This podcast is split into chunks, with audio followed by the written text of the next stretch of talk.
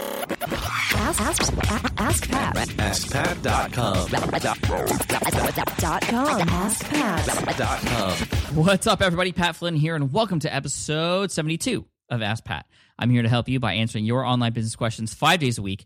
And I want to, I want to thank two, two companies and, and actually uh, just mention really quick successshirt.com. Successshirt.com is where you can find the Ask Pat t shirt that I actually give away to everybody whose question is featured here on the show.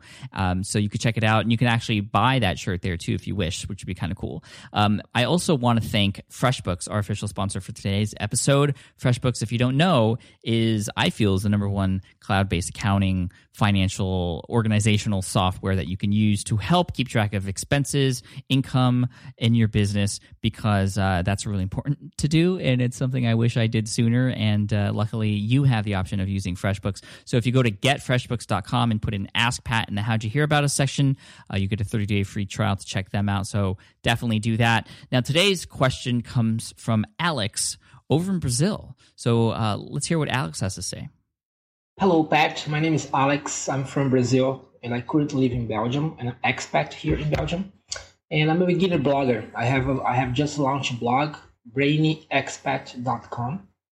And I'm I also have a job, so I'm doing my blog on the side. And my full-time job, of course, takes up most of my time. So I'm dedicating the time I have left to create content to my website. But I know that it doesn't end right there. I need to have a good presence in social media. So I want to know from you what do you think is the best strategy for a beginner blogger when with regards to social media? Should I have an engaging, a deep presence in one social media tool like Twitter only, or Facebook only, or Google Plus only, or should I dedicate more time and have a more superficial presence in three, four, or five social media tools at the same time? Which one is the best for a beginner blogger? Should I be concerned about increasing my reach and having a superficial presence in more than one tools, or should I just focus on one of those tools? Thanks very much, Pat, for everything you do. I follow you and I really like your show. Thanks so much. Bye bye. Alex, thank you so much for the question. And first of all, I want to give some kudos to you because you're doing your blogging online business thing on the side in addition to your nine to five job. And I know a lot of people who have the nine to five job and they think because of that, they have no time to work on something for themselves. And uh, I think that's that's not true. You could always find more time for yourself, even if you have a nine to five job. Now, Alex, I don't know if you're doing the extra work for your online business stuff after work or before work. But I feel like the best thing to do for those of you out there who might be struggling with that is um, to wake up a little earlier and work for yourself before you expend any energy during the day for somebody else. Why don't you put an hour Uh, or even a half hour a day in, into your own stuff. Invest in yourself first. Just like in personal finance, you want to invest in yourself first. You know, start saving that money and put away on the 401k first before you start paying your bills and all the expenses. You could do the same thing when it comes to your online business. So, Alex, thank you for that and the inspiration that came along with that. Now, to answer your question about social media and sort of what is the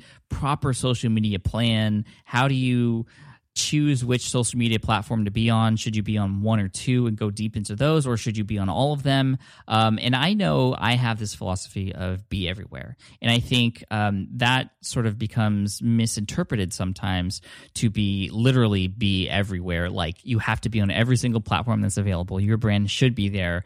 So you should have a presence and get the most reach that way. That is not what I mean by be everywhere. And I say this all the time because I want to make sure people get it right. You have to be everywhere you need to be, or you need to be where most of your audience is. So it seems like you are everywhere. The reason I called that whole philosophy be everywhere is because in the places where I was, everybody told me it seemed like I was everywhere. So you want to be smart and strategic with where you put yourself. And I think for a beginner blogger, the best thing you could do is choose one platform, get familiar with that, try one other one and then just work on those two for a really long time until you feel comfortable maybe expanding out. I wouldn't even expand out. I only focus on two. I've been doing this for 5 years. I have I only focus on Facebook and Twitter. Now, yes, I do have a Google Plus account and that's primarily for SEO and authorship reasons because there's some uh, benefit of, of getting authorship from Google and having your little um, icon or avatar show up on search engine results. That's through Google Plus and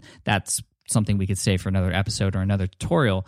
But I feel most of my audience is on Twitter and most of my audience is on Facebook. So I choose to just primarily focus on those two platforms. And I like both platforms and I like them both for different reasons. But if you had to choose one, I would choose Twitter. Twitter is the easiest and quickest way to join the conversations that are existing out there. And that's how you want to approach uh, Twitter. You want to approach Twitter like it's just one big giant banquet hall. Um, if you imagine a huge giant banquet hall or a party, and if you go to these parties, you'll see there's different groups of people having all different types of conversations, and you kind of have to find and work your way through the room and find out where these conversations are at, where you could feel like you could be a part of or you can contribute to. Now, the worst thing you could do at these parties uh, and also on Twitter is be like, "Hey guys, what's up? My name is Pat. This is what I do." Like no, nobody's going to be your friend. Like if you do that, right? You want to be really involved in, in caring about what other people do first, and and and add to the conversations that exist. That's how you start to get into these groups, and that's how people start to realize who you are and how to build relationships with those people, whether they're a part of your audience or just colleagues also sharing stuff with people in your target audience as well. Um, and then you can share each other's stuff and you get to build a relationship and then you can take that relationship uh, further from that point forward. I've made a lot of connections that started on Twitter that have then become Skype conversations, that have then become meeting people in person at conferences. And again, it all started from Twitter and getting into those conversations, um, resharing or retweeting other people who I'm following. Um, you know, I always will follow the top influencers in an industry to see what they're doing and what they're talking about so I can retweet those things and, and, and comment and reply back to them and say, hey, that was an awesome article. Thank you so much for that. And just to get them to know who I am. And it takes a lot of time. And again, the worst thing you could do is go on any social media platform, whatever it might be, um, and just start to announce to the world who you are and how awesome you are. I think you want to get to know people first and have them eventually realize how awesome you are. That's the approach that I take. Now, I feel like Twitter is the best because it's the quickest and easiest, and it's obviously free, and most of them are free. Actually, they all are free. Um, but but it's quick, it's easy. It's only 140 characters per status update, um, and it's relatively easy to learn. Facebook, on the other hand, I said it was free. It's free to get started and create a page, but now they are sort of holding back from you know people who like your page not everybody's going to see your status updates. They're going to make you and force you to pay to, to share with all of them, which is kind of sucky, but they're public company now, and that's how they're trying to make money. But anyway, Facebook has been good for me. It's the, currently the number one traffic generator for my site, but I have spent a lot of time building that community, and I love Facebook because it allows me to get direct feedback from my audience and also go back in time and see what those conversations were and pull from those conversations. With Twitter, it happens more quickly and, and more real time, and it's harder to sort of go back to those older conversations or have group conversations. Uh, Facebook is better for sort of having groups of people talk together, but anyway, to answer your question specifically, um, Alex, uh, I I would just focus in getting deep on one or two social media platforms, whatever you feel is best for your particular audience. And you want to find out where your audience is. If you have a very scientific audience, for example, maybe they're all into space, if that's your niche, um, then you might prefer to go on Google Plus because most of the people who are into that are using Google Plus. And you kind of have to do a little bit of research and go into each of those platforms and just see what the conversations are like there before you kind of choose which one you want to hone in on. Um, again, like I said, Twitter is probably the best because everybody's there and everybody's having these different conversations, and you can include yourself in those conversations. Um, and uh, it's probably the quickest way you're going to see traffic coming back to your site when you share things with people who you've built a relationship with or ha- uh, you know they're sharing your stuff uh, for example. Um, but you know you have to figure it out. And linkedin is another one google plus and uh, you know those are those are the top ones. But you also just want to make sure that whatever you're going to devote all this time to is is where your audience is. It's not about you it's where your audience is and how you can best serve them and uh, build a relationship with them that's really what i use social media for is it's a way to um, you know a blog is great a podcast is great videos are great but it's hard to get into real conversations with people on those specific platforms. That's what I use social media for. I don't even talk about business all that much. I talk about what's going on in my life and I help people out and I uh, just talk about random things that gives people a little bit more insight on who is the person behind the blog and the podcast and the videos. I definitely would not spread myself thin. I understand the idea of having your brand on each of those platforms, but if somebody were to go to the one of those platforms, for example, say you focus on Twitter and Facebook, but you also have a LinkedIn profile, but there's no activity there, you're not following anybody, there's zero followers, and there's no profile besides an image and a logo and a couple descriptive items, um, it's not going to really serve any purpose. And so it's best to just keep it off of there until you're ready to devote time to it. Um, that that's my feeling. So I don't think you would get any additional traffic or exposure from doing a minimal job on on any platform. You have to really devote yourself and your brand um, and to your audience on one or two platforms. So that's my answer. I'd love to hear what you guys think. Head on over to askpat.com. You can also leave comments on SpeakPipe. So if you go to speakpipe.com slash askpat, you can leave questions or comments on this particular episode. This is again number 72. Alex, I want to thank you for your question all the way from Brazil. That's so awesome. An Ask Pat t-shirt will be shipped, and flown over your way at some point in time. You'll get an email from my virtual assistant at some point.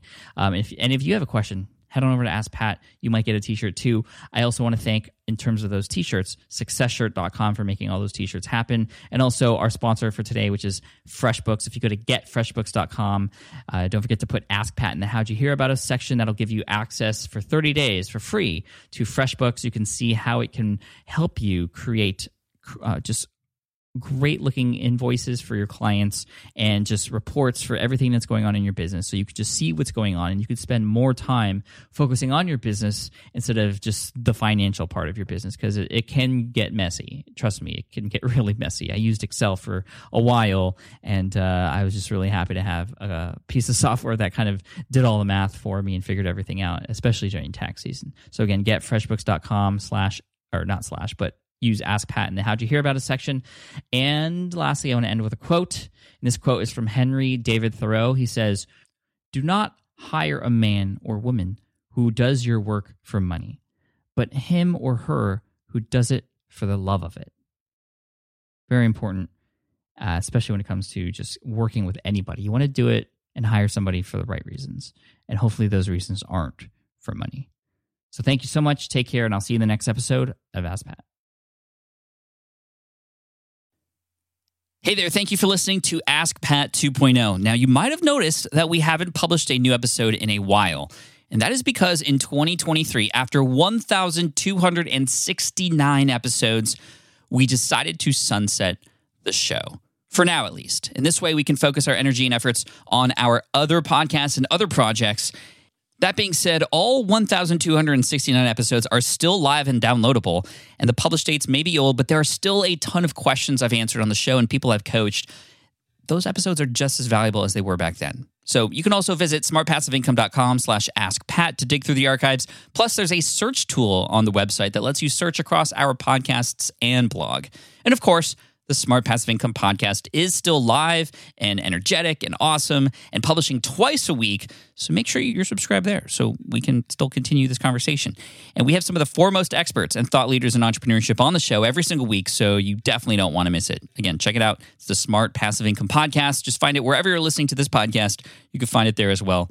Thank you again for listening in, and I'll catch you in the next one. Cheers.